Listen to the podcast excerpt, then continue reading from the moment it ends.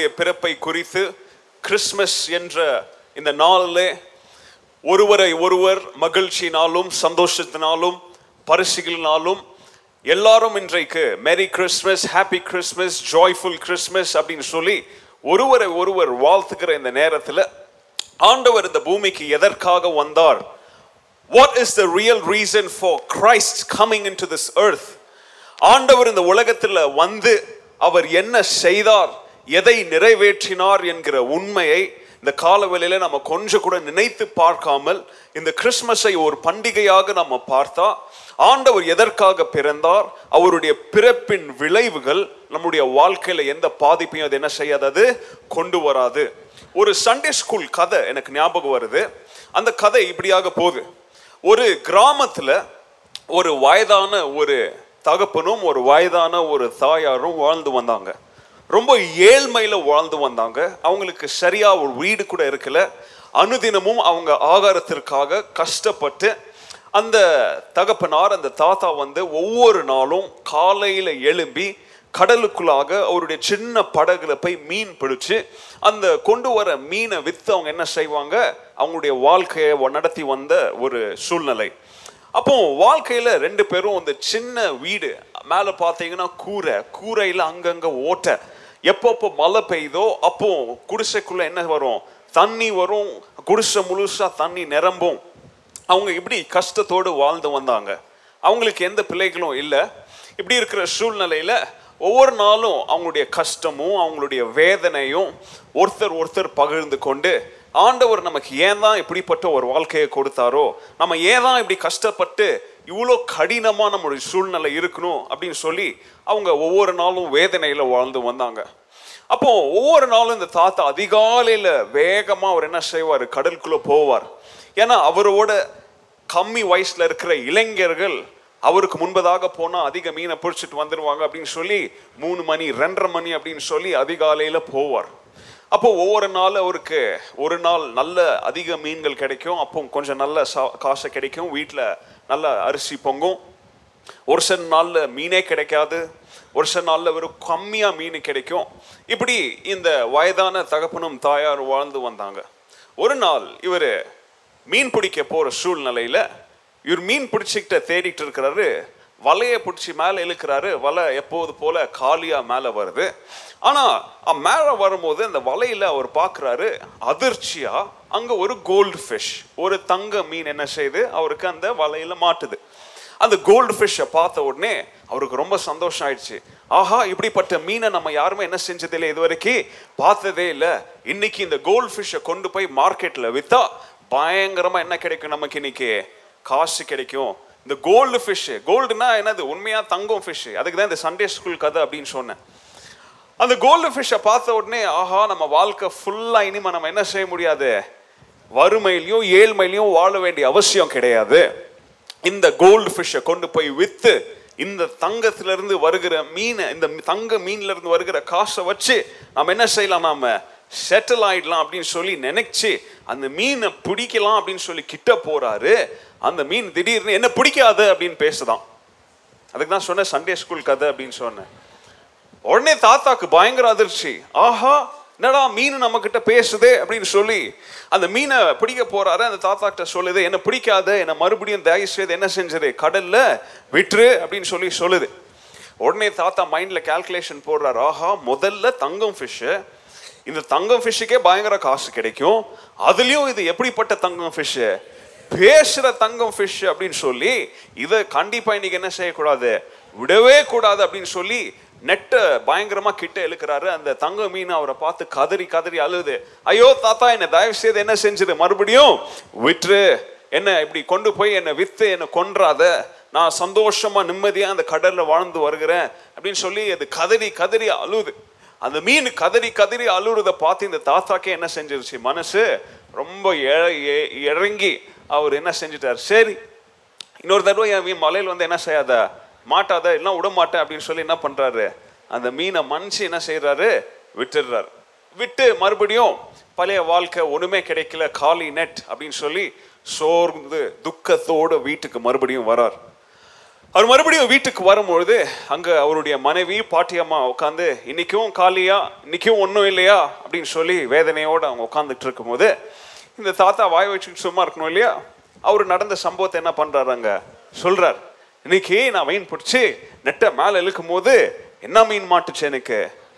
தங்கம் மீன் மாட்டுச்சு அப்படின்னு சொன்னே இந்த பாட்டி எப்படி ரியாக்ட் பண்ணியிருக்குவாங்கன்னு கொஞ்சம் யோசித்து பாருங்க. வாழ்க்கை ஃபுல்லாக ஒரு நல்ல வீடு இல்லை இந்த ஓலை குடிசையில் உட்காந்துட்டு இருக்கிறோம். கீழே டைல்ஸ் இல்லை மார்பிள் இல்லை மண்ணு தர கேஸ் ஸ்டவ் இல்லை வீட்டில் பீரோ இல்லை உங்கள் வீட்டில் என்னென்ன இருக்குதோ அதெல்லாம் அங்கே இல்லை. இப்படி இருக்கிற சூழ்நிலையில் இந்த பைத்தியக்காரன் ஒரு தங்க மீனை என்ன பண்ணிட்டு வந்திருக்கிறான்? விட்டு வந்திருக்கிறான்னு சொல்லி தாத்தாக்கு அடி இன்னைக்கு நல்லா. கிறிஸ்மஸ் அன்னைக்கு தாத்தாக்கு அடி. தொடப்பத்தில் என்ன செய்கிறாங்க அதுவும் தொடப்பம் வந்து ஏழை இல்லையா? பிஞ்ச தொடப்பம். அதனால பிஞ்ச தொடப்பத்தில் தாத்தாக்கு என்ன அன்னைக்கு? அடி பயங்கர அடி. இங்கே யார் யாருக்கு வீட்டுக்கு போய் என்ன இருக்குதுன்னு எனக்கு தெரில அதனால நல்லா ஒழுங்காக பிரசங்கத்தை கவனிங்க. உடனே தாத்தா அடி வாங்கிட்டு சும்மாலாம் இருக்கணும்.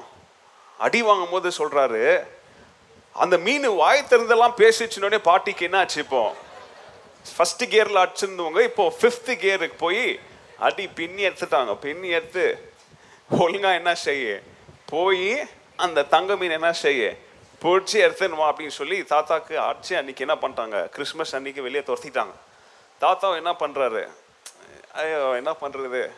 அப்படின்னு சொல்லி மறுபடியும் வலையை எடுத்துட்டு எந்த இடத்துல மீனை விட்டாரோ அதே இடத்துக்கு போய் என்ன பண்ணுறாரு வலையை போட்டு மீன்கிட்ட கெஞ்சுறாரு. மீனே மீனை மறுபடியும் என்ன செய்ய வந்து மாட்டிக்கோ அப்படின்னு சொல்கிறார் உடனே அந்த மீன் நல்ல மீன் இல்லையா? அந்த மீன் வந்து அழகா என்ன செய்யுது மறுபடியும் அந்த வலையில் வந்து மாட்டி அந்த தாத்தாக்கிட்ட சொல்லுது என்ன நடந்துச்சு? அப்படின்னு கேட்கும்போது தாத்தா வீட்டில் நடந்த கிறிஸ்மஸ் பூஜை என்ன பண்ணுறாரு அங்கே சொன்ன உடனே அந்த மீன் சொல்லுது சரி நான் இதுக்கு ஒரு சொல்யூஷன் தரேன்.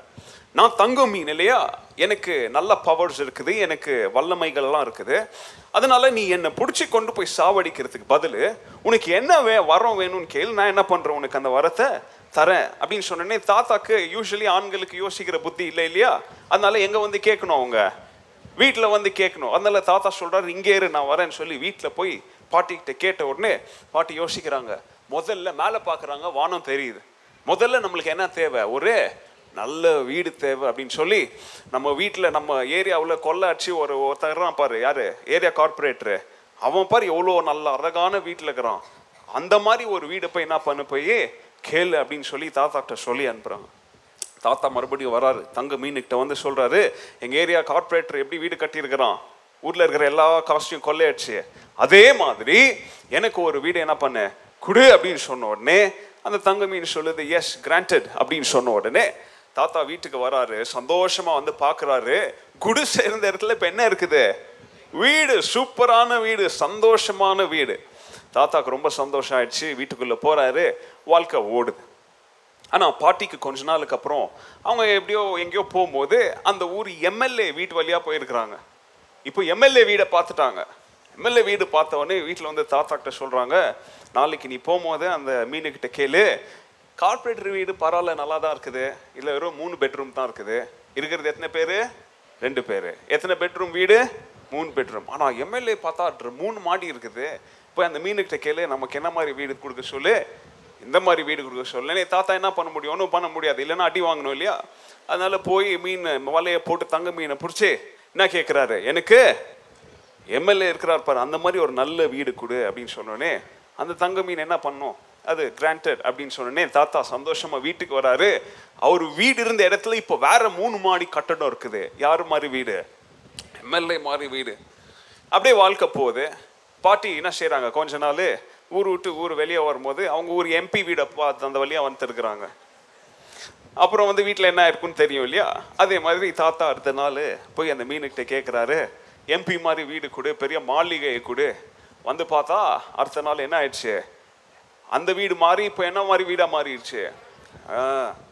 இப்படியே வா- போயிட்டே இருக்குது எம்பி மாதிரி வீடு அடுத்து மந்திரி மாதிரி வீடு அப்புறம் பிரைம் மினிஸ்டர் மாதிரி வீடு அப்புறம் எப்படியோ டிவியில் பார்க்குறாங்க டொனால்ட் ட்ரம்ப் இருக்கிறார்ல வெள்ளை மாளிகை. அது எப்படியோ டிவியெல்லாம் வந்துருச்சு இல்லையா அதனால இப்போ அதை பார்த்து எனக்கு வெள்ளை மாளிகை மாதிரி வீடு வேணுன்றாங்க பார்த்தா இந்த தங்க மீன் அதையும் கொடுத்துருச்சுங்க. இப்போ எப்படி தாத்தாவும் பாட்டியும் எந்த வீட்டில் இருக்கிறாங்க? வெள்ளை மாளிகை மாதிரி பெரிய வீட்டில் இருக்கிறாங்க. ஆனால் பேராசை விடுமா? பாட்டிக்கு பேராசை விடல. ஒரு நாள் யோசித்தாங்க. கடவுள் வாழ்ந்தா அந்த வீடு எப்படி இருக்கும்? கடவுளே ஒரு வீடு கட்டினா எப்படி கட்டுவார் அவருக்கு? தங்கத்திலையும் வெள்ளியிலையும் ரூபியிலையும் பேர்லையும் இல்லையா? உலகத்தில் இருக்கிற விலை உயர்ந்த எல்லாத்தையும் வச்சு கட்டுவார் இல்லையா? கடவுளே வீடு கட்டினா எப்படி ஒரு வீடு இருக்கும்? அந்த மாதிரி ஒரு வீடு வேணும்னு போய் கேளு அப்படின்னு சொல்லி தாத்தாவை என்ன செய்கிறாங்க ஆட்சி அனுப்புகிறாங்க உடனே தாத்தா வந்து அந்த தங்க மீனுக்கிட்ட கேட்குறாரு அந்த தங்க மீன் ரொம்ப சோர்ந்துருச்சு. ஏன்னாப்பா எவ்வளோ வீடுப்பா உனக்கு கொடுக்குறது? இதான் கடைசி. நீ கடவுள் மாதிரி வீடை கேட்டதுனால உனக்கு என்ன பண்ணுறேன் இருக்கிறதுலே பெஸ்ட்டாக கொடுத்துட்றேன் இனிமேல் நீ என்ன செய்யக்கூடாது? என்கிட்ட எந்த ஒரு கோரிக்கைகளையும் வைக்கக்கூடாது அப்படின்னு சொன்னே தாத்தாக்கு ரொம்ப சந்தோஷம். கடவுளே வந்து வாழ்ந்தா அந்த மாதிரி வீடு இதுக்கு மேலே வீடெல்லாம் என்ன செய்ய முடியாது? உலகத்தில் இருக்கவே இருக்காது அப்படின்னு சொல்லி அந்த தங்க மீனுக்கு நன்றியை சொல்லி இனிமே நான் உங்ககிட்ட வரமாட்டேன் அப்படின்னு சொல்லி நன்றி சொல்லிட்டு சந்தோஷமாக வராரு. வந்து வீடு இருக்கிற இடத்த வந்து அந்த ஒரு பெரிய ஒரு ஹில் இருக்கு. அந்த ஹில்லை தாண்டி கீழே இறங்கி வெள்ளை மாளிகை வந்து இப்போ கடவுள் இருக்கிற வீடு எப்படி இருக்கும்? அருமையாக இருக்கும் அப்படின்னு சொல்லி வந்து பார்த்தா எப்படி ஆரம்பிச்சாங்க?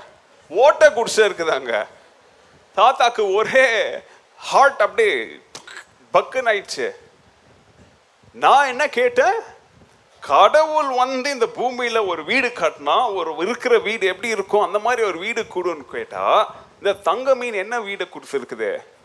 ஒரு குடிசைய ஓலை குடிசைய பிச்சைக்காரன் ஏழை வாழ்கிற ஒரு வீடு எனக்கு கொடுத்துருக்கே அப்படின்னு சொல்லும் போது தான் அந்த தாத்தாக்கு அங்கே மண்டை உரைச்சிச்சான். நான் யாரு மாதிரி வீடை கேட்டேன்? கடவுளே வீடை கட்டினா கடவுள் இந்த பூமியில் வந்து பிறந்து ஒரு வீட்டில் இருந்தா அந்த வீடு எப்படி இருக்கும்னு நான் கேட்டேன். அப்போதான் அந்த தாத்தாக்கு ஒரு உண்மை புரிஞ்சுச்சு.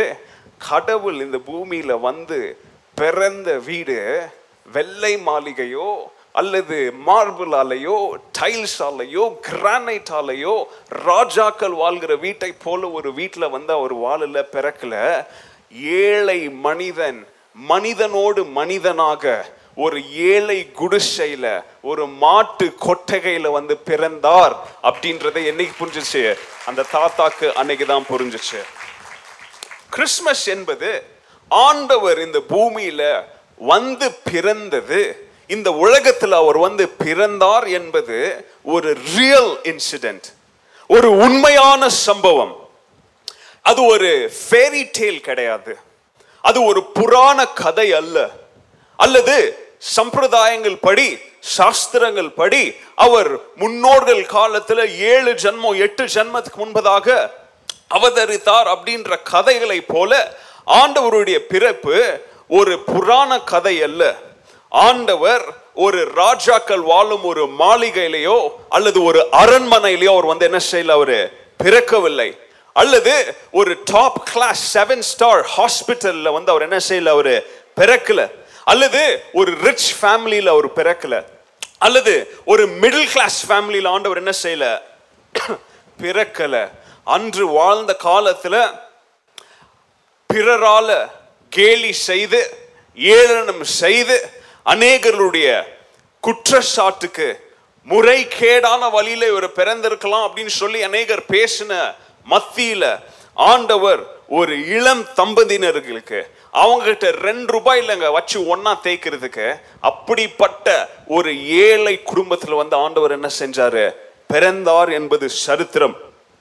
ஆண்டவர் பிறந்த ரெண்டு மாதங்களுக்கு பின்பதாக அவருடைய சரித்திரத்தில் எழுதுறாங்க மரியாளும் யோசிப்பும் அந்த குழந்தைய தேவாலயத்திற்கு எடுத்துட்டு போய் ஆண்டவருக்காக அவங்க அபிஷேகம் பண்ணப்பட்ட ஆண்டவருக்கு டெடிகேட் பண்றதுக்காக கொண்டு போகும்பொழுது அங்க சொல்றாங்க அவங்க ரெண்டு புறாக்கள் என்ன செஞ்சாங்களாம் பலியாக கொண்டு போனாங்க. பணக்காரர்களா இருந்தா புறாக்களை கொண்டு போறதுக்கு என்ன இல்லை? அவங்களுக்கு அவசியம் இல்லை. அவங்களிடத்துல அதற்கு மேல கொடுக்கறதுக்கு என்ன இருக்குல்ல? ஒண்ணுமே இருக்கல. ஆண்டவர் ஒரு ஏழை குடும்பத்தில் வந்து பிறந்தார். ஆண்டவர் ஒரு ஏழையான பொருளாதார ரீதியில ரொம்ப செழிப்பா இருக்கிற ஒரு தகப்பனோ அல்லது தாயிடத்துல வந்து ஆண்டவர் என்ன செய்யல அவரு பிறக்கவில்லை. He grew up as a poor young lad.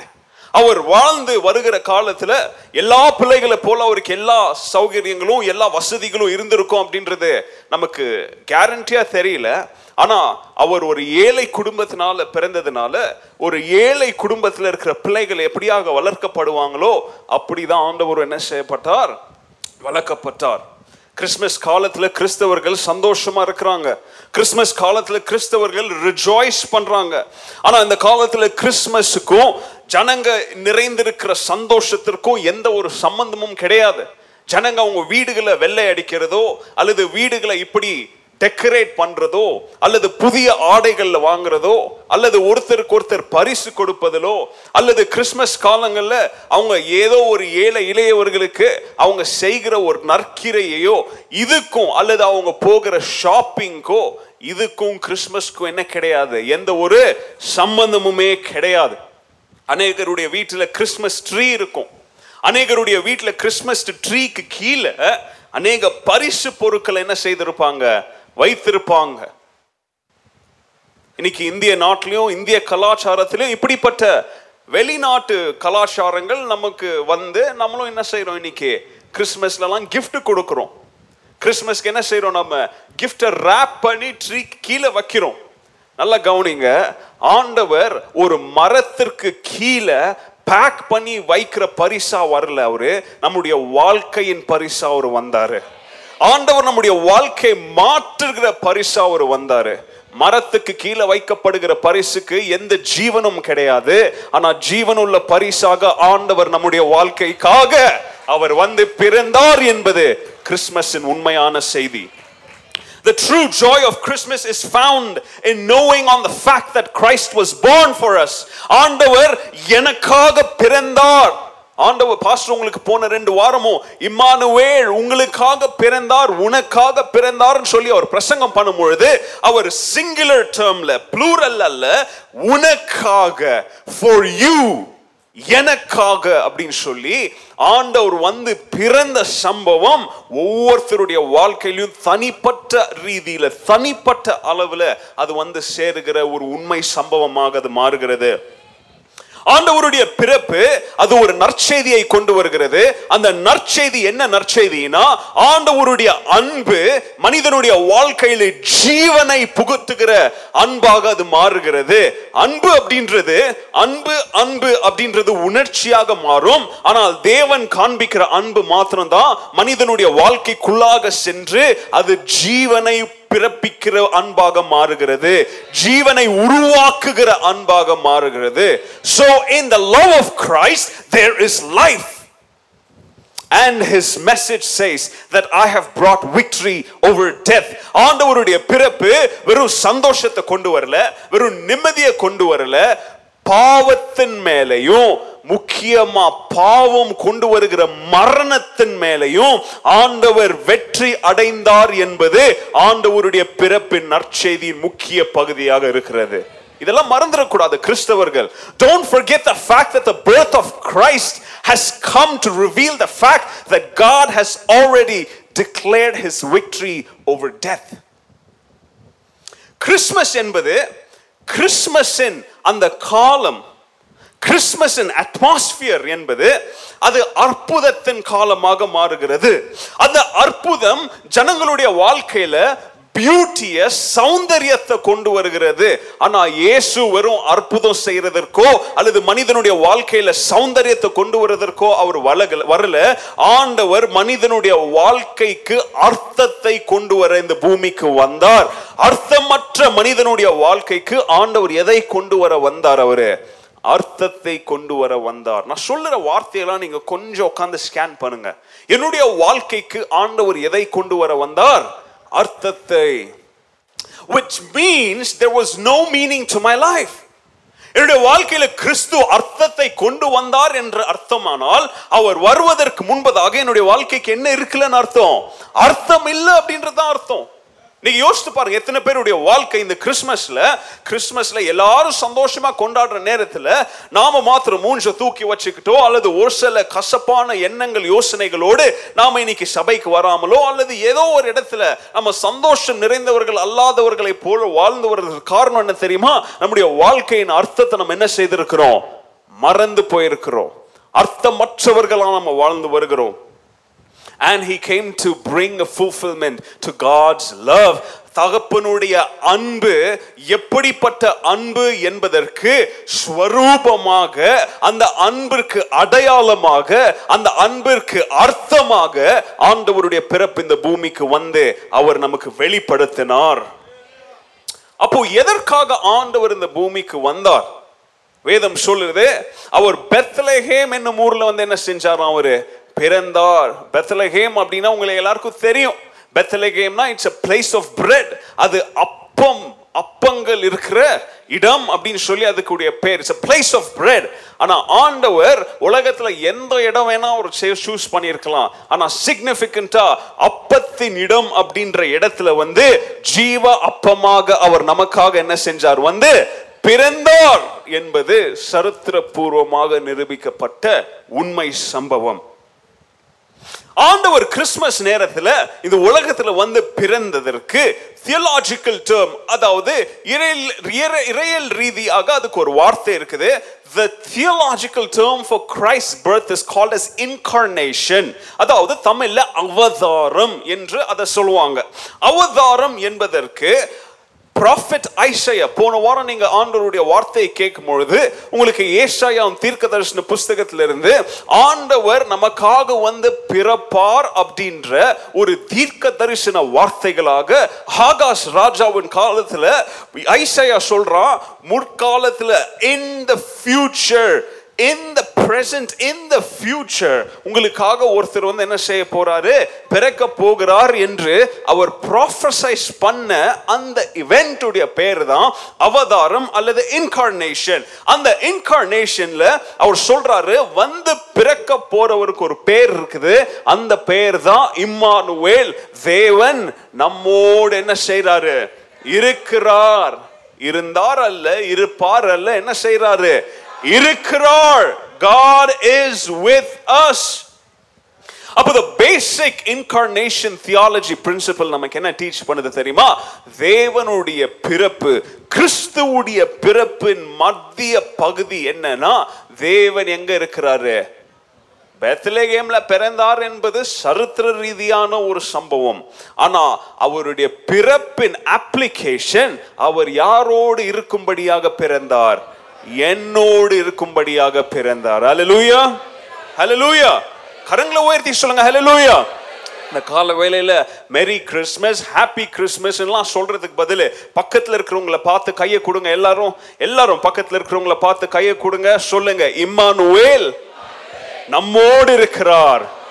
சொல்லுங்க இம்மானுவேல் என்னோடு இருக்கிறார். இம்மானுவேல் உங்களோடு இருக்கிறார். Emmanuel God is with us. இதுதாங்க கிறிஸ்துவனுடைய முக்கிய செய்தி.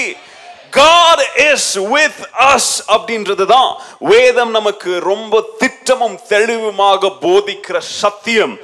In history's greatest miracle God came into becoming a human being. சரித்திரத்தின் மாபெரும் அதிசயமாக சரித்திரத்தின் மாபெரும் அற்புதமாக தேவன் மனிதனாக வந்து பிறந்தார் என்பது பழைய ஏற்பாட்டின் மூலமாக இம்மானுவேல் என்று நமக்கு கொடுக்கப்பட்டால் புதிய ஏற்பாட்டில் யோவான் தன்னுடைய நிருபத்தை ஆரம்பிக்கும் பொழுது அவர் சொல்லுகிறார் ஒன்னாவது அதிகாரம் ஒன்னாவது வசனத்தில் சொல்லுகிறார் ஆண்டவர் லோகோஸ் ஆக the total revelation of God in the beginning was the word ஆதியிலே வார்த்தை இருந்தது அந்த வார்த்தை தேவனோடு இருந்தது அந்த வார்த்தை தேவனாகவே இருந்தது அப்படின்னு சொல்லி ஆண்டவருடைய பிறப்புக்கு நமக்கு இரண்டாவது பெயராக முதலாவது பெயராக இம்மானுவேல் என்று இரண்டாவது பெயராக லோகோஸ் அதாவது ஆண்டவர் வார்த்தையாக எப்படி ஆதியில அவர் தகப்பனோடு இருந்தாரோ அதே தேவன் நம்மோடும் இருக்கிறார் என்று கிறிஸ்மஸ் உடைய நற்செய்தி நமக்கு சொல்றது. யோவான் ஒன்னு பதினாலு சொல்லுது so the word became human ஆண்டவர் வார்த்தையாக மாறி இந்த உலகத்துல நம்மோடு நம்ம மத்தியில் அவர் என்ன செஞ்சாரு? வாழ்ந்தார் வாசம் செய்து வந்தார். He was full of unfailing love. அவர் வாசம் செய்து வரும்பொழுது அவர் எதனால நிரம்பி இருந்தார் தெரியுமா? சாப்பிடுற சாப்பாடுனால இல்ல குடிக்கிற தண்ணியிலால அவருடைய ஜீவன் நிரம்பி இருக்கல. அன்புனால அவர் என்ன செய்தார் அவரு? நிரம்பி இருந்தார். அன்பும் faithfulness. அவருடைய மகிமையை நாம் என்ன செஞ்சோம்? காண்டோம் கண்டோம் அப்படின்னு சொல்லி யோவான் ஒன்னு பதினாலுல சொல்றாங்க. In Christ the most powerful biblical expression of incarnation. இந்த அவதாரத்தின் மிக முக்கியமான இன்னொரு வசனம் பிலிப்பியர் இரண்டாவது அதிகாரத்தில் நம்மளுக்கு எழுதி இருக்கு இயேசு கிறிஸ்து அவர் முழுமையாக தேவனாக இருந்தாலும் அதை கொள்ளையாடின பொருளாக அவர் என்ன செய்தார்? என்னவில்லை he he he thought it was not a robbery to be equal with God. தேவனோடு நான் ஈக்குவல் அப்படின்றத அவர் கொள்ளாயிட பொருளா என்ன செய்யல அவரு? எண்ணாததுனால தாங்க அவர் அவதரித்து அவதாரம் எடுத்து இந்த பூமிக்கு என்ன செஞ்சார் அவரு? வந்தார். He laid aside his mighty power. அவருடைய வல்லமையும் அவருடைய மகத்துவத்தையும் அவருடைய குளோரியையும் அவர் கொஞ்சம் எடுத்து ஓரத்துல வச்சதுனால தான் கிறிஸ்மஸ் நடைபெற்றது.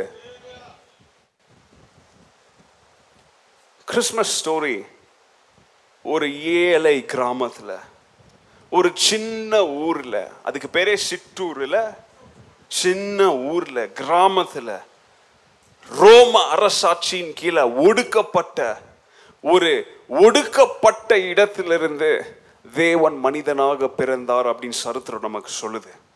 அவர் இந்த பூமியில வந்து பிறந்து மனிதனாக இந்த பூமியில வாழ்ந்து அவர் மகிமையில வரல ஒரு மனித குமாரனை போல பிள்ளையா வந்து என்ன செஞ்சாரு? பிறந்தாள் உங்களுக்கு நல்லா தெரியும். பெத்லகேம்ல இருக்கிற மேரியட்லயோ அல்லது பெத்லகேமில் இருக்கிற ஹில்டன்லயோ அல்லது பெத்லகேம் இருக்கிற டாஜ்லயோ ஓபராயிலையோ அவருக்கு என்ன கிடைக்கல அவருக்கு? இடம் கிடைக்கல. அவர் பிறந்த அந்த இரவை எங்க அவர் செலவிட்டார்? தொழுவத்துல. மாடுகள் அடைக்கப்படுகிற ஸ்டேபிள் இந்த பூமியை சிருஷ்டித்த இந்த மனுக்குலத்தை சிருஷ்டித்த தேவன் எங்க வந்து பிறந்தார்? மனித உரு உருவத்தில் மனித எலும்புகளால் மனித ரத்தத்தினால மனித சதைகளால சுத்தப்பட்டு மனிதனுக்காகவே தன்னையே அர்ப்பணித்து தன்னையே கொடுத்த மாபெரும் பரிசாக கிறிஸ்து கிறிஸ்மஸின் மைய பரிசாக அவர் இருக்கிறார். What is the greatest gift of Christmas It is not something that you receive that's going to make you happy, but something that came for you. Something that was given for you. Something that was crucified for you. Something that was put on the table for you. இதுதான் the greatest gift of Christmas.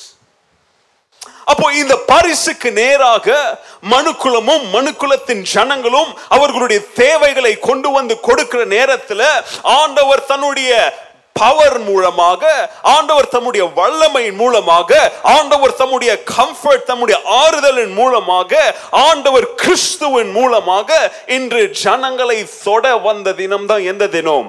Christmas தினம். Out of love out of mercy out of forgiveness and out of healing God sent his only son. அப்போ ஆண்டவர் தன்னுடைய மகனை எதற்காக அனுப்பினார் அப்படின்னு சொல்லி இன்னைக்கு சுருக்கமா உங்களுக்கு ஒரு சில காரியங்களை சொல்ல போறேன். ஆண்டவர் எதற்காக இந்த பூமிக்கு வந்தால் நம்மேல் நாம் மேலாக வரும்படியாக தாழ்வுல வாழுகிற தன்னுடைய ஜனங்கள் தன்னுடைய பிள்ளைகள் எழும்பும்படியாக அவர் உ- நம் நாம் உயரும்படியாக நம்மேல் அவர் வைத்த அன்பு நம்மை கீழான சூழ்நிலையிலிருந்து மேலான சூழ்நிலைக்கு உயர்த்தும்படியாக ஆண்டவர் இந்த பூமிக்கு என்ன செஞ்சாரு? வந்தார். Point number one he descended into this earth so we can ascend. ஆண்டவர் இந்த பூமிக்கு இறங்கினா இறங்கினதுனால தான் அவருடைய பிள்ளைகள் பாவ குழியிலிருந்து மேல என்ன செஞ்சாங்க? உயர்ந்தாங்க மேல எழும்பி வந்தாங்க. யோவான் பதினாலாவது அதிகாரம் மூணாம் வசனம் இப்படியாக சொல்லுது. I will come and get you எல்லாம் சரியான பிறகு எல்லாம் தயார் செய்த பிறகு நான் உங்களிடத்துல வந்து உங்களை என்ன செய்வேன் நான்? எடுத்து கொள்ளுவேன். So that you will be with me forever. ஏனென்றால் நான் எங்க வாசம் செய்கிறேனோ அந்த இடத்துல நீங்களும் என்னோடு என்ன செய்ய வேண்டும் என்று? வாசம் செய்ய வேண்டும் என்று. ஆண்டவர் நமக்கு ஒரு ப்ராமிஸ் கொடுத்துட்டு போயிருக்கிறாருங்க. ஆண்டவருடைய ப்ராமிஸ் என்ன அப்படின்னா நாம ஆண்டவருடைய வார்த்தைகளை பின்பற்றி நடக்கும் பொழுது ஆண்டவருக்காக நம்ம விசுவாசத்தோடு ஜீவனம் செய்யும் பொழுது ஆண்டவர் சொல்லுகிறார் நான் உனக்கும் எனக்கும் ஒரு ஸ்தலத்தை என்ன செய்யறேன் நான்? ஆயத்தம் பண்ணுகிறேன். அந்த ஸ்தலத்துல நீ என்னோடு என்றென்றைக்கும் என்னோடு ஜீவம் செய்ய வேண்டும் அப்படின்னு சொல்லி வாசம் செய்ய வேண்டும் சொல்லி மறுபடியும் வந்து உன்னை என்ன செய்வேன் நான்? கூட்டிக்கிட்டு போவேன் அப்படின்னு சொல்லி ஆண்டவருடைய அன்பின் ப்ராமிஸ் அன்பின் சத்தியம் நமக்கு இன்றைக்கும் அது ஜீவனுள்ள சத்தியமாக இருக்கிறது. ஜீவனுள்ள வாக்கு தத்துவமாக அது இருக்கிறது. ஏன்? நம்ம இந்த உலகத்திலே வாழ்ந்து செத்துறக்கூடாது.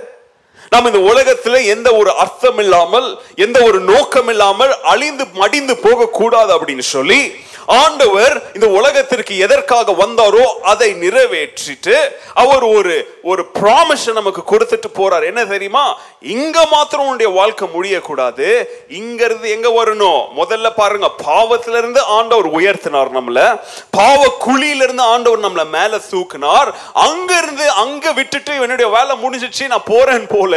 அங்க இருந்து மறுபடியும் உன்னை என்ன செய்வேன் நானு பரலோகத்திற்கு உயர்த்தி கொண்டு போறேன்றதற்காக ஆண்டவர் மனித ரூபத்தில் இந்த பூமிக்கு ரெண்டாயிரம் வருஷத்திற்கு முன்பதாக வந்தார் He descended so you and I could ascend. Not just from the pitfalls of sin, but also from this earth to go and live with Christ forever, where Christ lives. And that's his promise. Our சொல்றாரு so that you and I can be forever. I will come back and get you so you can live where I live. இந்த கிறிஸ்மஸ்ல நீங்க மறக்க கூடாத இந்த சத்தியம். ஆண்டவர் மறுபடியும் என்னை வந்து எங்க கூட்டிட்டு போக போறாரு? அவரோடு நித்தியத்திற்கு என்ன கூட்டிட்டு போக போறாரு. இது நித்தியம் கிடையாது. இது நிரந்தரம் கிடையாது. இப்பொழுது நாம வாழ்ந்து கொண்டிருக்கிற இந்த வாழ்க்கையில நம்ம கடந்து போகிற இந்த சூழ்நிலை என்ன கிடையாது? நித்தியம் நிரந்தரம் கடைசி கிடையாது. இதிலிருந்தும் ஆண்டவர் என்னை உயர்த்தி கொண்டு போவதற்காக ரெண்டாயிரம் வருஷத்துக்கு முன்பதாக அவர் இந்த பூமியில என்ன செஞ்சாரு? கால் வைத்தார் என்ற சத்தியத்தை இந்த கிறிஸ்துமஸ் நாள்ல நீங்க மறந்துடக்கூடாது. இரண்டாவதாக எதற்காக இந்த பூமிக்கு வந்தார்? யோவான் மூணாவது அதிகாரம் மூணாவது வசனத்தில் ஆண்டவர் நிக்கதமையோடு பேசிக்கிட்டு இருக்கிற சூழ்நிலையில அவர் சொல்றாரு I tell you the truth and the truth is unless you're born again. நான் உனக்கு ஒரு சத்தியத்தை சொல்றேன். நான் ஒரு உண்மையை சொல்றேன். அந்த உண்மை என்னன்னா நீ மறுபடியும் பிறக்காவிட்டால் நீ தேவனுடைய ராஜ்யத்தை என்ன செய்ய முடியாது? காண முடியாது. டேக் இட் ஃப்ரம் மீ ஆண்டவர் சொல்றார் என்னுடைய வார்த்தைகளை கூர்ந்து கவனமாக கவனியுங்கள். ஆண்டவருடைய வருகைக்காக காத்து கொண்டிருக்கிற ஆண்டவருடைய பிள்ளைகள் கிறிஸ்தவர்கள் கவனமாக கூர்மையாக கவனிக்க வேண்டியது கர்த்தருடைய வார்த்தையை அவருடைய வாயிலிருந்து பிறப்படுகிற நித்திய வாழ்வின் சத்தியத்தை சபையிலிருந்து போதிக்கப்படுகிற சத்தியங்களை கூர்மையாக நீங்க கவனியுங்கள். மேலிருந்து ஒருத்தன் பிறக்காவிட்டால் உங்களுக்கு புரியுற மாதிரி சொல்ற ஆண்டவருடைய பிறப்பு அப்படின்றதை சயின்டிபிக்கா யாராலையும் என்ன செய்ய முடியாது? ப்ரூவ் பண்ண முடியாத ஒரு பிறப்பு. அதுக்கு தான் அது ஒரு மிராக்கிள் பர்த் அப்படின்னு சொல்கிறோம் ஒரு சயின்டிஃபிக்காக பிள்ளைங்களுக்கெல்லாம் ஸ்கூலில் சொல்லி தருவாங்க ஹியூமன் ரீப்ரொடக்டிவ் சிஸ்டம்னா எப்படி? அந்த ரீப்ரொடக்டிவ் சிஸ்டம்ல சயின்டிஃபிக்காக என்ன நடக்குது? என்ன நடந்தா ஒரு குழந்தை பிறக்கும் அப்படின்றது ஒரு ஹியூமன் ஃபார்ம்ல ஹியூமன் லீக்ல எல்லாராலையும் புரிந்து கொள்ளுகிற ஒரு நேச்சுரல் ஃபினாமின ஆனா ஆண்டவருடைய பிறப்பில் நீங்க கவனித்து பார்த்தீங்கன்னா மரியாளுக்கும் யோசேப்புக்கும் என்ன நடக்கல? திருமணமே நடக்கல. அவங்க சந்தித்ததும் கிடையாது. ஆனா மரியாள் இடத்துல யார் வந்து பிறந்தா? இயேசு பிறந்தா. ஹவு இஸ் இட் பாசிபிள் அதுக்கு தான் அந்த காலகட்டத்தில் அவர் இல்லெஜிட்டிமேட் சைல்டு அப்படின்னு கூட ஒரு சிலர் கூப்பிட்டாங்க. தகப்பன் அறியாத பிள்ளை. அவமானத்திற்குள்ளாக அவங்க என்ன செஞ்சாங்க? கடந்து போனாங்க. அப்போ ஆவிக்குரிய ரீதியில வேத சத்தியங்களின் அடிப்படையில பார்க்கும் பொழுது ஆண்டவருடைய பிறப்பு ஒரு மிராக்கிள் பர்த்தா இருந்ததுனால தான் அவர் பரிசுத்த ஆவியின் பலத்தினால ஆண்டவருடைய மிராக்கிள் ஹேண்ட் மூலமாக ஆண்டவர் யார் வயசுல வந்து பிறந்தாரு? யார் வயசுல மரியாள் வயசுல வந்து என்ன செஞ்சாரு? பிறந்தார். இப்போ ஒரு சயின்டிபிக்கா பயாலஜிக்கல் ரீதியாக ஒரு கணவன் மனைவியின் மூலமாக ஒரு குழந்தை பிறந்திருந்தா அந்த பிறப்பு எந்த ஸ்பெஷலான பிறப்பு கிடையாது. ஒரு கணவன் மனைவியுடைய மேரேஜ் லைஃப் மூலமாக அவர் பிறந்திருந்தா அதுல ஆச்சரியப்படுறதுக்கு எந்த ஒரு காரணமும் கிடையாது. ஆனா இங்க கிறிஸ்துவின் பிறப்பு ஒரு ஸ்பெஷலான பிறப்பு. ஏன்னா அந்த பினாமனா எப்படி நடந்துச்சுன்னு சொல்லி யாருக்குமே தெரியல யாருக்குமே புரியாத காரணத்தினால ஆண்டவர் இங்க நிக்கதோமையோடு தோமையோடு பேசும்பொழுது ஒரு தாயின் வயிற்றுல சாமானிய ரீதியாக பயாலஜிக்கல் மெத்தடா நீ பிறந்தாலாம் நீ பரலோகத்திற்கு போக முடியாது. எப்படி நான் மேல இருந்து பிறந்தனோ நீயும் அதை போல you have to be born from above நீ மேல இருந்து பிறந்தாதான் எங்க போக முடியும்? நான் இருக்கிற நான் வசிக்கிற நான் என்னுடைய இடத்திற்கு உன்னால் என்ன செய்ய முடியும்? வர முடியும் அப்படின்னு சொல்லி unless a person is born from above it is not possible for you to see where i'm pointing to.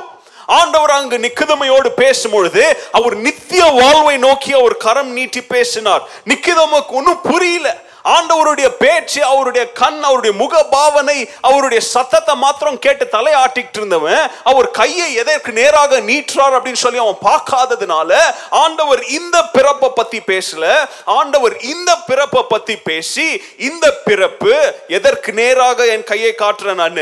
நித்திய வாழ்வுக்கு நேராக என்னுடைய கையை காட்டுகிறேன் சொல்றதுதான் கிறிஸ்துமஸ் உடைய இரண்டாவது செய்தி. நாம் மறுபடியும் பிறக்கும்படியாக அவர் முதலாவது இந்த பூமிக்கு பிறந்தார் he was born that you and i could be born again நீங்களும் நானும் மறுபடியும் பிறக்கும்படியாக ஒரு தடவை பயாலஜிக்கல் ரீதியாக தாயின் வயிற்றிலிருந்து பிறந்துட்டோம். ஆனா அது நம்மளை நித்திய ஜீவனுக்கு கொண்டு போகாது. நித்திய ஜீவனுக்கு கொண்டு போகணும்னா கிறிஸ்து எப்படி பிறந்தாரோ அதை போல நாமும் கிறிஸ்துவுடைய வல்லமையின் மூலம் கிறிஸ்துவுடைய கிருபையின் மூலம் பரிசுத்த ஆவியானுடைய வழிநடத்துதல் மூலம் மேல் ரீதியாக பிறந்தா எங்க போக முடியும்? நித்திய வாழ்வுக்கு போக முடியும். மூன்றாவது காரியம் எதற்காக கிறிஸ்து இந்த பூமிக்கு பிறந்தார்?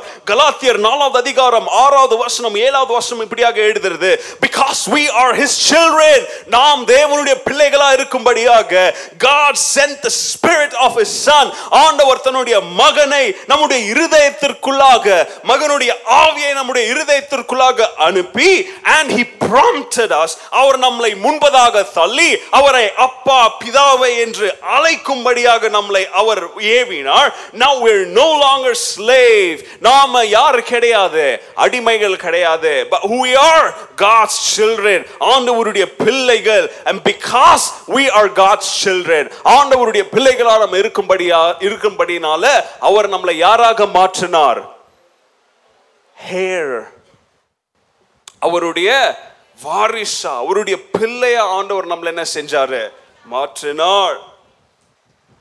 ஆண்டவர் நம்மளை பிள்ளையாக மாற்றினதுனால எப்படி மாத்தினாராம் தெரியுமா? அவருடைய பிறப்பு நம்மள அனாதைகளா வாழ்ந்து வந்த நம்மள அது வரைக்கும் நாம நம்மளுடைய அப்பா அம்மாவுடைய பிள்ளைங்களா வாழ்ந்து வந்தோம். அல்லது கேர் ஆஃப் நோபடியா வாழ்ந்து வந்தோம். ஆனா கிறிஸ்து பிறந்ததுனால யாருடைய பிள்ளைங்களா இருந்த நம்ம ஆண்டவர் அவருடைய ரத்தத்தினால அடாப்ட் பண்ணி தத்து எடுத்து அவருடைய பிள்ளைகளை அவர் என்ன செஞ்சாரு? மாற்றினார். கிறிஸ்துமஸ் உடைய செய்தி என்ன? யாரோ என்ன செஞ்சாங்க? தத்து எடுத்தாங்க. யாரோ என்பது யார்? தேவன் என்னை தத்தெடுத்தாள் God adopted me. Because God adopted me, I have the right to call myself as God's children. I have the right to call myself as the daughter of God. I have the right to call myself as a son of God because Christ's love manifested in the form of an adoption and He picked me up. You're no longer called as slaves. அவர் நம்மளை முழுமையாக தத்து எடுத்துட்டாருங்க வெறும் ரெண்டு paper sign பண்ணி அவர் என்ன செய்யல? மூணாவது paper வரட்டும். இல்லை இந்த சலான் கட்டின பிறகு இந்த டிடி கட்டின பிறகு முழுமையா உன்னை அடாப்ட் பண்ணிடுவேன்லாம் ஆண்டவர் சொல்ல ஒன்ஸ் ஃபார் ஆல் அவர் சிலுவையில மறித்தது மூலம் முழுமையாக தலையில இருக்கிற உச்சன் தலையில இருக்கிற முடியிலிருந்து காலில் ஓடுகிற நர்வ் வரைக்கும் நம்மளை முழுமையாக அவர் தத்தெடுத்து கொண்டார். இதுதாங்க உண்மை. இது இது நீங்க உணரலன்னா உங்களால் என்ன செய்ய முடியாது? கிறிஸ்மஸ கொண்டாட முடியாது. We're not a slave. மூன்றாவது காரியம் எதற்காக வந்தார் நாம் பிள்ளைகளாகும்படி அவர் அடிமையின் ரூபமை எடுத்தார் He became a servant so we can become sons. He became a servant so we can become his children. அவர் அடிமையின் ரூபம் எடுத்தபடியினால நாம் அவருடைய பிள்ளைகளாக என்ன செய்தோம் மாறினோம் நாலாவது எதற்காக இந்த பூமிக்கு அவர் வந்தார்? மத்திய இருபத்தி எட்டாவது அதிகாரம் இருபதாம் வசனம் எல்லாருக்கும் தெரிந்த வசனம். ஆண்டவர் அதுல சொல்றாரு and do this command that have given you நான் உங்களுக்கு சொன்னவைகளை நீங்க என்ன செய்யுங்க? கை கொள்ளுங்க அதன்படி நடங்க. அப்படி நீங்க நடந்தீங்கன்னா இதோ முடிவு பரியந்தும். நான் உங்களோட என்ன செய்யறேன் சகல நாட்களிலும் கூட இருக்கிறேன் அப்படின்னு சொல்றாரு. He saying be sure of this. I am with you always even unto the end of age. ஆண்டவர் சொல்லல நீ என்னோடு நடக்கிற வரைக்கும் அல்லது ஆண்டவர் நீ எனக்கு காணிக்க கொடுக்கிற வரைக்கும் அல்லது ஆண்டவர் நீ கிறிஸ்தவனா இருக்கிற வரைக்கும்லாம் சொல்ல. நான் சொன்னவைகளை யார் கை கொள்றாங்களோ அவங்க பெங்களூர் பட்டணத்துல இருந்தாலும் சரி அவங்க கிராமத்துல இருந்தாலும் சரி அல்லது நான் சொன்ன கதையை போல ஏழ்மையில குடிசையில கோட்டையில் அவங்க வாழ்ந்துக்கு வந்தாலும் சரி யார் ஆண்டவருடைய வார்த்தைகளை கை கொண்டு நடக்கிறாங்களோ அவங்களோடு ஆண்டவர் கடைசி பரியந்தம் கூட வருவாரு. மனுஷர்கள் நம்மளோடு ஒரு சில நேரம் தாங்க நடந்து வர முடியும். ஆண்டவர் நமக்கு கொடுத்த உறவுகள் அவங்களுடைய ஓட்டம் முடிகிற வரைக்கும் தான் அவங்க நம்மளோட வர முடியும். அல்லது நம்மளோட அவங்க கிட்ட ஏதாச்சும் கிடைக்கும் அப்படின்ற சூழ்நிலை வரைக்கும் தான் அவங்களால நம்மளோடு வர முடியும். ஆனா ஆண்டவர் சொல்றாரு உன்கிட்ட இருந்து எனக்கு எதுவும் வேண்டாம். நான் உனக்கு எல்லாம் கொடுக்கும்படியாக உலகத்தின் கடைசி பரியந்தம் வரை நான் உன்னோடு கூட வருகிறேன் என்பது கிறிஸ்துமஸ் உடைய நான்காவது சத்தியம். The fourth truth of christmas is that he was forsaken so that we will not be forsaken.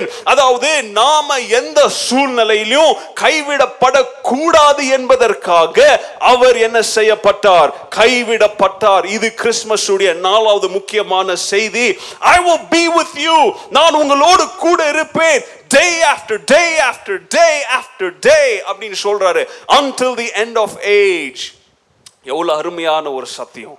எவ்வளவு அருமையான ஒரு வாக்கு தத்துவம் நம்முடைய வாழ்க்கையில ஒரு சில சூழ்நிலையில நம்ம கடவுள் இருக்கிறாரா? என்னுடைய வாழ்க்கையில இதெல்லாம் ஏன் நடக்குது அப்படின்னு சொல்லி நம்ம கேள்வி செய்கிற நேரங்களில் ஆண்டவர் இந்த கிறிஸ்மஸ் காலவேளை உங்களோடு பேசுறாரு. நான் தானே உனக்கு சொல்லியிருக்கிறேன். என்ன நடந்தாலும் நான் உன் கூட இருப்பேன்னு சொல்லியிருக்கிறேனே. நான் பிறந்ததே அதுக்காகத்தானே. நான் பிறந்ததே உன் கூட இருக்கிறதுக்கு தானே அப்படின்னு சொல்லி ஆண்டவருடைய கிறிஸ்மஸ் செய்தி இந்த காலவெளியில நம்முடைய இருதயத்திற்குள்ளாக போக வேண்டும். ஐந்தாவதாக எதற்காக ஆண்டவர் இந்த உலக உலகத்திற்கு வந்தார். யோவான் ஐந்தாவது அதிகாரம் இருபத்தி நாலாவது வசனம் சொல்லுது I tell you the truth நான் உங்களுக்கு சொல்லுகிற உண்மை என்னவென்றால் those listen to my words யார் என்னுடைய வார்த்தைகளும் என்னுடைய செய்தியும் கேட்டு believe in God who has sent யார் தேவனில் விசுவாசிக்கிறாங்களோ அவங்களுக்கு நித்திய ஜீவன் உண்டு.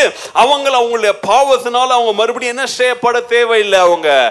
நியாய தீர்ப்பு கண்டம் பண்ணப்பட தேவையில்லை. ஏன்னா கிறிஸ்துவை அறிந்து கிறிஸ்துவின் ரத்தத்தினால கழுவப்பட்டவங்க சாவு அப்படின்ற குரூப் விட்டு வாழ்வு அப்படின்ற குரூப்க்கு ஏற்கனவே என்ன செஞ்சாச்சு? வந்தாச்சு. Those who do carefully what I teach him. If you're doing carefully what God's teaching you, ஏதோ பொத்தாம் பொதுவா இல்லை. ஆண்டவருடைய வார்த்தையின் ஒவ்வொரு வார்த்தை ஒவ்வொரு லெட்டர்ஸ் ஒவ்வொரு அணுக்களையும் நம்ம கை கொண்டு நடந்தால் நம்ம யாரில் விசுவாசிக்கிறோம் அப்படின்ற அர்த்தம்? தேவனில் விசுவாசிக்கிறோம் அப்படின்னு அர்த்தம். அப்போ ஆண்டவர் என்ன சொல்றாருன்னா அப்படி நீ தேவனில் விசுவாசிக்கும் பொழுது என்னுடைய பாதைக்கு நேராக உன்னுடைய பாதையை நீ என்ன செய்யற நீ அமைக்கிற. நல்ல கவனிங்க. வாழ்க்கையில ஜிபிஎஸ் அப்படின்றது முக்கியம். எங்க போறோம் அப்படின்றது முக்கியம். நிறைய பேர் இன்னைக்கு வாழ்க்கையின் பயணத்தில் இருக்கிறாங்க எங்க போறாங்க அப்படின்னு தெரியல. நோக்கமற்ற வாழ்க்கை. இங்க ஆண்டவர் சொல்றாரு நீ என்னுடைய வார்த்தையின் பிரகாரம் வாழ்ந்தால் if you trust in me what it means is you're aligning your life with me. Alignment அப்படின்றது முக்கியம். பில்டிங் கட்டும் போது இங்க இருக்கிற அலைன்மெண்ட் இங்க இருக்கிற அலைன்மெண்ட் மாறுச்சுன்னா பில்டிங் கோணையா போயிடும். விண்டோ வைக்கும் போது இந்த அலைன்மெண்ட் இந்த அலைன்மெண்ட் சரியா இல்லைன்னா வாழ்க்கை கோணையா போயிடும் பில்டிங் கோணையா போயிடும். எல்லாரும் கிறிஸ்மஸ்க்கு எத்தனை பேர் நீங்க துணி தச்சு போட்டிருக்கீங்கன்னு எனக்கு தெரியல. ஏன்னா அந்த காலம்லாம் போயிடுச்சு. போய் டைலர்கிட்ட நின்று தக்க அளவு கொடுக்கும் போது இந்த கை அலைன்மெண்ட்டும் இந்த கை அலைன்மெண்ட்டும் சரியா இல்லைன்னா ஒரு கை பெருசா இருக்கும் ஒரு கை சின்னதா இருக்கும். ஒரு கால் ஸ்லீவ் பெருசா இருக்கும் ஒரு கால் ஸ்லீவ் முட்டி வரைக்கும் இருக்கும். அப்போ இந்த வாழ்க்கையிலே அலைன்மெண்ட் அப்படின்றது தேவை. பார்க்கிற பார்வையில கூட ஒரு ரெண்டு கண்ணும் ஒரே பார்வையில இருந்தாதான் அந்த கண் அலைன்மெண்ட் கரெக்டா இருக்குது உங்க பார்வை சரியா இருக்குது. ஆண்டவர் இங்க சொல்றாரு நீ என்னுடைய வார்த்தையை விசுவாசிக்கலனா விசுவாசித்தால் என்னுடைய வழிகளுக்கோடு என்னுடைய பார்வைக்கு நேராக உன்னுடைய பார்வையை நீ என்ன செய்யற அலைன் பண்ற. இன்னைக்கு அநேகர் ஏன் ஆண்டவர் காண்பிக்கிற வழியில நம்மளால போக முடியல? ஆண்டவருடைய வழி இங்க இருக்கு நம்மளுடைய வழி வேற எங்கேயோ இருக்கு. அலைன்மெண்ட் சரியில்லை. கார் ஓட்டுறவங்களுக்கு தெரியும். வீல அலைன் பண்ணலாம் வண்டி இங்க போகும் அங்க போகும் ஸ்டீரிங் ஜிட்டராகவும் திரும்பும் அலைன்மெண்ட் ஆண்டவர் சொல்றாரு என்னுடைய வார்த்தைக்கு நீ கீழ்ப்படிந்தால் நான் பார்க்கிற வழியிலே நான் காண்பிக்கிற வழியில நான் பார்க்கும் திசையில நீயும் என்ன செய்ய ஆரம்பிக்கிற? பார்க்கிற நடக்கிற உன்னுடைய வாழ்க்கையை சீரமைக்கிற. அப்படி நீங்க வாழ்ந்தீங்கன்னா இந்த உலகம் பாவத்திற்கு சாபத்திற்கு மரணம் அப்படின்னு கிளாசிஃபை பண்ணி வச்சிருக்கிற இடத்துல இருந்து நான் உன்னை தூக்கி நித்திய வாழ்வு அப்படின்ற இடத்துல என்ன செய்யறேன் உன்னை அமர செய்கிறேன் உட்கார வைக்கிறேன். ஐந்தாவது காரியம் ஆண்டவர் எதற்காக இந்த பூமிக்கு பிறக்க வந்தார் தெரியுமா? நாம் வாழும்படியாக அவர் தன்னுடைய ஜீவனை என்ன செஞ்சாரு? கொடுத்தார். நாம் வாழும்படியாக அதுதான் மைய பொருள் so that we may live. He died so that we may live.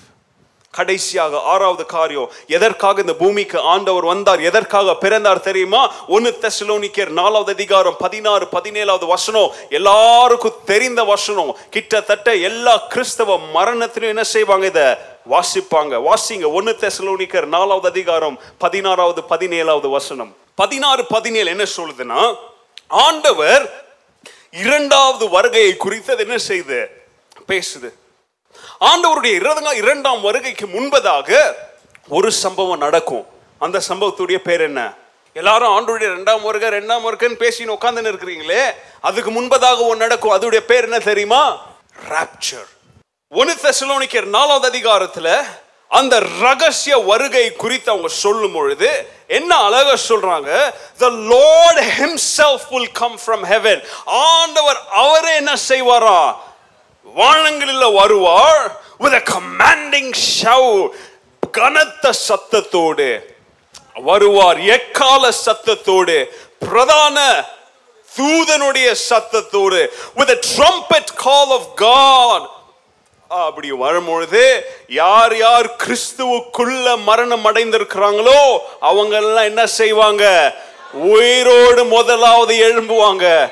எத்தனையோ பேர் நம்முடைய தாய் நம்முடைய தகப்பன் நம்மளுடைய அண்ணன் தம்பி அங்கிள் ஆண்டிய கொண்டு போய் மரணத்துல அல்ல நமக்கு அடக்கம் செய்கிற நேரத்துல கண்ணீரோடு நம்ம அழுதோமே. ஆண்டவர் சொல்றார் அவங்க எண்ணில் மறித்திருந்தால் அவங்க வாழ்க்கையை என்னுடைய வாழ்க்கையோடு அவங்க அலைன் பண்ணியிருந்தா நீ கூட ஃபர்ஸ்ட் வர மாட்ட யார் தான் வருவா? அவங்க முதல்ல எழும்புவாங்க. அவங்க எழும்பின பிறகு அடுத்து யாரு? உயிரோடு இருக்கிற நாம ஒரு வார்த்தை எழுதியிருக்கு. என்ன வார்த்தை தெரியுமா? மத்திய வானத்துல எடுத்து இங்கிலீஷ்ல ரொம்ப அழகா எழுதியிருக்கு. So we could be caught up caught up and snatched அப்படின்னு அர்த்தம். Snatched என்ன தெரியுமா? இங்க ஒரு பொருள் இருக்குது. இந்த பொருளை நான் எடுக்கணும்னா இப்படி நிம் நின்று நிதானமா பொறுமையா இதை என்ன செய்யலாம்னா எடுக்கலாம். ஆனா இந்த பொருள் இந்த பொருளை வேகமா நான் எடுக்கணும்னா இதை என்ன பண்ணுவேன் தெரியுமா? ஸ்நாச் பண்ணுவேன். ஆண்டவர் சொல்றார் அவருடைய வார்த்தையின்படி யார் இந்த உலகத்துல வாழ்றாங்களோ இந்த பாவ உலகத்துல நரகத்திற்கு நேராக போகிற இந்த கூட்டத்திலிருந்து ஆண்டவருடைய பிள்ளைகள் அவர் என்ன செய்வார் தெரியுமா? ஸ்நாச் பண்ணி அவர் என்ன செய்வார்? மத்திய வானத்துல எடுத்து கொள்ளுவார் கிறிஸ்மஸ் அப்படின்னு ஒன்று நடக்கலைன்னா இந்த சம்பவம் என்ன செய்ய முடியாது? நடக்க முடியாது. கிறிஸ்மஸ் நடக்கலைன்னா பவுல் இதை என்ன செய்திருக்க மாட்டாரு? எழுதியிருக்க மாட்டாரு. கடைசி ஆறாவது இப்படி நம்ம யோசிச்சுட்டு போயிட்டே இருந்தா இன்னும் நிறைய சொல்லாங்க.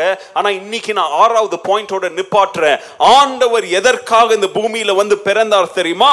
He came down so that we could be caught up. நாம் மத்திய வானத்தில் எடுத்துக்கொள்ளும்படியாக நம்மை அவர் மத்திய வானத்தில் சந்திக்கும்படியாக ஆண்டவர் இந்த பூமியில வந்து என்ன செய்தாரு? பிறந்தார் என்பது உண்மை. எத்தனை பேர் அப்படி எடுத்துக்கொள்ளப்படப்படுறீங்க நல்லா கவனிங்க இன்னைக்கு கிறிஸ்தவ வட்டாரத்துல இன்னைக்கு கிறிஸ்தவ வட்டாரத்துல நான் சொல்றேன் நல்லா காது கொடுத்து கவனிங்க எஸ்பெஷலி ஆன்லைன்ல இதை கேட்டுக்கிட்டு இருக்கிற ஒரு சிலர் எரிச்சல் அடையலாம். ஒரு சில திருச்சபைகள்ல ஆண்டவருடைய ரகசிய வருகை இல்ல அப்படின்னு சொல்லி என்ன செய்யறாங்க அவங்க? போதிக்கிறாங்க. மெயின் லைன் சர்ச்சஸ் பெரிய பெரிய திருச்சபைகள்ல. இதை விட கொடூரம் நரகமே இல்லை அப்படின்லாம் சொல்லி என்ன செய்யறாங்க போதிக்கிறாங்க. ஆனா ஆண்டவர் ரொம்ப அருமையா எழுதி இருக்கிறாரு உன்னை நான் அழகா வந்து தூக்கிட்டு போக விரும்பல. நீ எனக்காக வைராக்கியமா வாழ்ந்த இல்லையா? உன்னை மத்திய வானத்துக்கு நான் என்ன செய்வேன் நான்? ஸ்நாட்ச் பண்ணி எடுத்துக்கொள்ளுவேன். That's rapture. ஆறாவது காரியம் நம்மை ஆண்டவர் அவரோடு சேர்த்து கொள்ளும்படியாக மத்திய வானத்துல நம்மளை சந்திக்கும்படியாக so that we could be caught up. அவர் இந்த பூமியில வந்து பிறந்தார். சுருக்கமா நான் சொன்ன ஆறு காரியத்தையும் உங்களுக்கு நான் மறுபடியும் ஞாபகப்படுத்துறேன். நாம் கீழான இடத்திலிருந்து மேலான இடத்திற்கு வரும்படியாக நாம் பாவ குழியிலிருந்து மேல் எழும்பி வரும்படியாக அவர் இந்த பூமிக்கு இறங்கி வந்தார். He descended from heaven into this earth so we could ascend from here to go up to god இரண்டாவதாக நாம் மறுபடியும் பிறக்கும்படியாக அவர் முதலில் பிறந்தார் so that we could be born again he was born first மூன்றாவதாக ஆண்டவர் எதற்காக பிறந்தார் நாம் அவருடைய பிள்ளைகளாகும்படி so that we could become his children அவர் அடிமையாக வந்து இந்த பூமியில பிறந்தார் he became a servant so that we can be adopted as his children நாலாவதாக எதற்காக கிறிஸ்மஸ் நடந்துச்சு தெரியுமா நாம் கைவிடப்பட கூ- கூடாது என்பதற்காக so that we will not be forsaken he chose to be forsaken நாம எந்த நேரத்திலையும் வாழ்க்கையின் எந்த சூழ்நிலையிலும் நம்ம கையை விடக்கூடாதுன்னு சொல்லி அவர் தகப்பனின் கையை விட்டு இந்த பூமிக்கு நம்ம கையை பிடிக்க அவர் வந்தாரு. ஐந்தாவதாக கிறிஸ்துமஸ் ஏன் நடந்துச்சு தெரியுமா? நாம் வாழும்படியாக நாம் ஜீவனாக இருக்கும்படியாக அவர் மறிப்பதற்காக வந்தார். தன்னுடைய ஜீவனை அவர் என்ன செய்தாரு? கொடுத்தார். He came to be born in this world so that we might live கடைசியாக ஆறாவதாக மத்திய வானத்துல அவரோடு நாம் எடுத்துக்கொள்ளும்படியாக so that we can meet him meet him in the midst of the clouds. ஆண்டவரை நாம் ராப்சர்ல ஆண்டவர் நம்மளை கேப்சர் பண்ணும்படியாக ஆண்டவர் கிறிஸ்மஸ் என்கிற ஒரு சம்பவத்தின் மூலம் அந்த பூமிக்கு என்ன செய்தார் அவரு? வந்து பிறந்தார். நல்லா கவனிங்க. நீங்களும் நானும் தேவனா இருந்திருந்தா அல்லது நீங்களும் நானும் கடவுளுடைய ஸ்தானத்துல நமக்கு இப்படி ஒரு வாய்ப்பு கொடுத்திருந்தா இந்த உலகத்துல எப்படியாக நம்ம வந்து பிறக்க நம்ம ஆசைப்பட்டிருப்போம்? ஒரு பெரிய ராஜாவாக ஒரு பெரிய மந்திரியாக அல்லது இந்த உலகத்தின் மிகப்பெரிய அரசனாக ஒரு சூப்பர் பவராக அல்லது நான் சொன்ன மாதிரி கிறிஸ்துவை போல ஏழையாக அடிமையாக ஒரு குடிசையில கூட இல்லாம ஒரு மாட்டு தொழுவத்துல எந்த ஒரு பவரும் இல்லாம பவர்லெஸ்ஸா வந்து பிறந்திருப்போமா? ஆண்டவர் நம்ம முன்- நமக்கு நம்முடைய முன்பதாக ஆண்டவர் பெயிண்ட் பண்ற பிக்சரை நல்லா கவனிங்க. ஆண்டவருடைய அந்த பிக்சர் எதை காண்பிக்குது தெரியுமா? அவர் நம்மை போல ஆர்டினரியா just as an ordinary man எல்லாரும் கொஞ்சம் கவனிங்க. Just as an ordinary man கிறிஸ்து உலகத்தின் ராஜான்னு சொல்றோம். கிறிஸ்து உலகத்தின் ரட்சகர்னு சொல்றோம். கிறிஸ்து உலகத்தை சேவ் பண்ண மீட்க வந்தாருன்னுலாம் சொல்றோம். ராஜாதி ராஜான்னு சொல்றோம். ஆனா அவர் எடுத்த கோலம் அவர் எடுத்த அவதாரம் ஒரு ஏழையின் அவதாரம். ஒரு சாமானிய மகனாக just like you and me உங்களுக்கு யாருக்காச்சும் உலகத்துல சாவறதுக்காகவே வந்து ஒருத்தர் பிறந்தது யாராச்சும் தெரியுமா உங்களுக்கு? கிறிஸ்து சாவறதுக்காக மறிப்பதற்காகவே வந்து பிறந்தாருங்க அவரு. To die that was his mission கிறிஸ்மஸ்ல நம்ம இதை மறந்துடுறோம். கிறிஸ்மஸ்ல பிறந்தார் பிறந்தார் பாடுறோம் ஆடுறோம் கேக் வெட்டுறோம் குடில் பார்க்கிறோம் ஆனா அவர் எதற்காக வந்து பிறந்தார்? கிறிஸ்மஸ் ரீத்தை பார்க்குறீங்க. ரீத்து சாவு வீட்டில் தாங்க ரீத்த வைக்குவாங்க. அந்த ரீத் நம்மளுக்கு எதை ஞாபகப்படணும் தெரியுமா? அவருடைய பிறப்பின் காரணம் மரணம். அந்த மரணத்தின் காரணம் நம்மளுடைய மீட்பு. அந்த மீட்பின் அடையாளம் கிறிஸ்துவுடைய அன்பு. த கிரேட்டஸ்ட் கிஃப்ட் இமேஜினபிள் அப்படி பிறந்த ஆண்டவர் நம்மளை பார்த்து இந்த காலவேளையில் அவர் கேட்கல கேள்வி நான் உனக்கு அன்பை காண்பிக்கும்படியாக நான் உனக்காக உன் மேல வைத்திருக்கிற அந்த பாசத்தின் நிமித்தம் நான் இதெல்லாம் செய்தேனே நீ இந்த உலகத்தின் அன்பை எனக்காக விட்டு வருவியா? நான் தேவனிடத்தில் இருக்கிறத கொள்ளையாடின பொருளா எண்ணாம அதை விட்டு வந்தனே? இன்னைக்கு இந்த கிறிஸ்மஸ் கால வேலையில நம்மளுடைய வாழ்க்கையில கொள்ளையாடுகிற பொருளா நம்ம எதை எதை வச்சிருக்கிறோம்? Are you ready to sacrifice what's holding you back from me? ஆண்டவர் நம்மளை பார்த்து கேட்கிற கேள்வி புறாமை இந்த வருடத்தின் கடைசி வந்துட்டீங்க?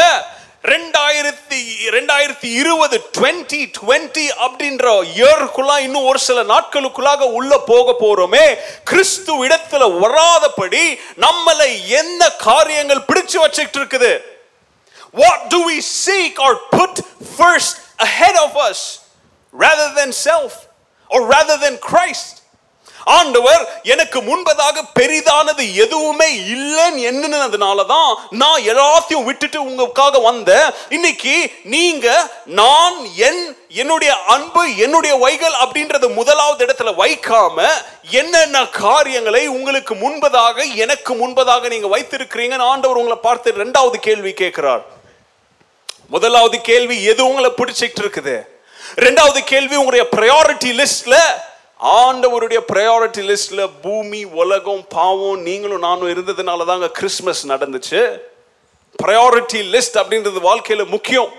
எதை செய்யணுமோ அதை அப்போ செய்யணும். இதை செய்யணுமேன்னு செய்யக்கூடாது. அந்த நேரத்திற்கு எது முக்கியமோ அதை செய்யணும். அந்த நேரத்துக்கு உலகத்துக்கு மீட்பு முக்கியமா இருந்ததுனால தான் ஆண்டவர் உங்களையும் என்னையும் ப்ரையாரிட்டி லிஸ்ட்ல வச்சாரு. இன்னைக்கு வரைக்கும் ப்ரையாரிட்டி லிஸ்ட்ல நாம தாங்க இருக்கிறோம். ஆண்டவருடைய ப்ரையாரிட்டி லிஸ்ட்ல நாம என்னைக்கு என்ன செய்ய மாட்டோம்? மாற மாட்டோம். ஆனா நம்மளுடைய ப்ரையாரிட்டி லிஸ்ட்ல மாறிடுச்சே. நம்மளுடைய ப்ரையாரிட்டி லிஸ்ட்ல ஆண்டவரே காணுமே. ஒரு சிலருடைய ப்ரையாரிட்டி லிஸ்ட்ல ஆண்டவர் மூணாவது இடத்துல இருக்கிறாரே. ஒரு சிலருடைய ப்ரையாரிட்டி லிஸ்ட்டுக்கும் ஆண்டவர் அப்படின்ற வார்த்தைக்கும் தூரம் கேப் ரொம்ப பெருசா இருக்கே. ஆண்டவரை போல will we allow ourselves to be humble to be compassionate for others. When we learn to love God எப்போ நம்ம தேவனை நேசிக்க ஆரம்பிக்கிறோமோ அப்பொழுது நம்முடைய வாழ்க்கையில அவருடைய அகாப்பே அன்பின் ஒவ்வொரு அணுக்களும் நம்முடைய உடம்புக்குள்ளாக போக ஆரம்பிக்கிறது. அது போக ஆரம்பிக்கும் பொழுது கிறிஸ்துவை போல நாம் என்ன செய்ய முடியும்? மாற முடியும். ஆண்டவர் இந்த பூமிக்கு வரும்பொழுது it was a beginning of something great It was a connection point between God and humanity. மனித குலத்திற்கும் தேவனும் சந்திக்கிற ஒரு ஸ்தானமாக ஒரு பாயிண்டாக கிறிஸ்மஸ் மாறினதுனால தான் இன்னைக்கு நம்மளுடைய வாழ்க்கைக்கு அழகு சேர்க்க ஆண்டவர் வந்து பிறந்தார். ஆனால் நாம் இன்னைக்கு கிறிஸ்துவ மறந்துட்டு உட்காந்துட்டு இருக்கிறோமே.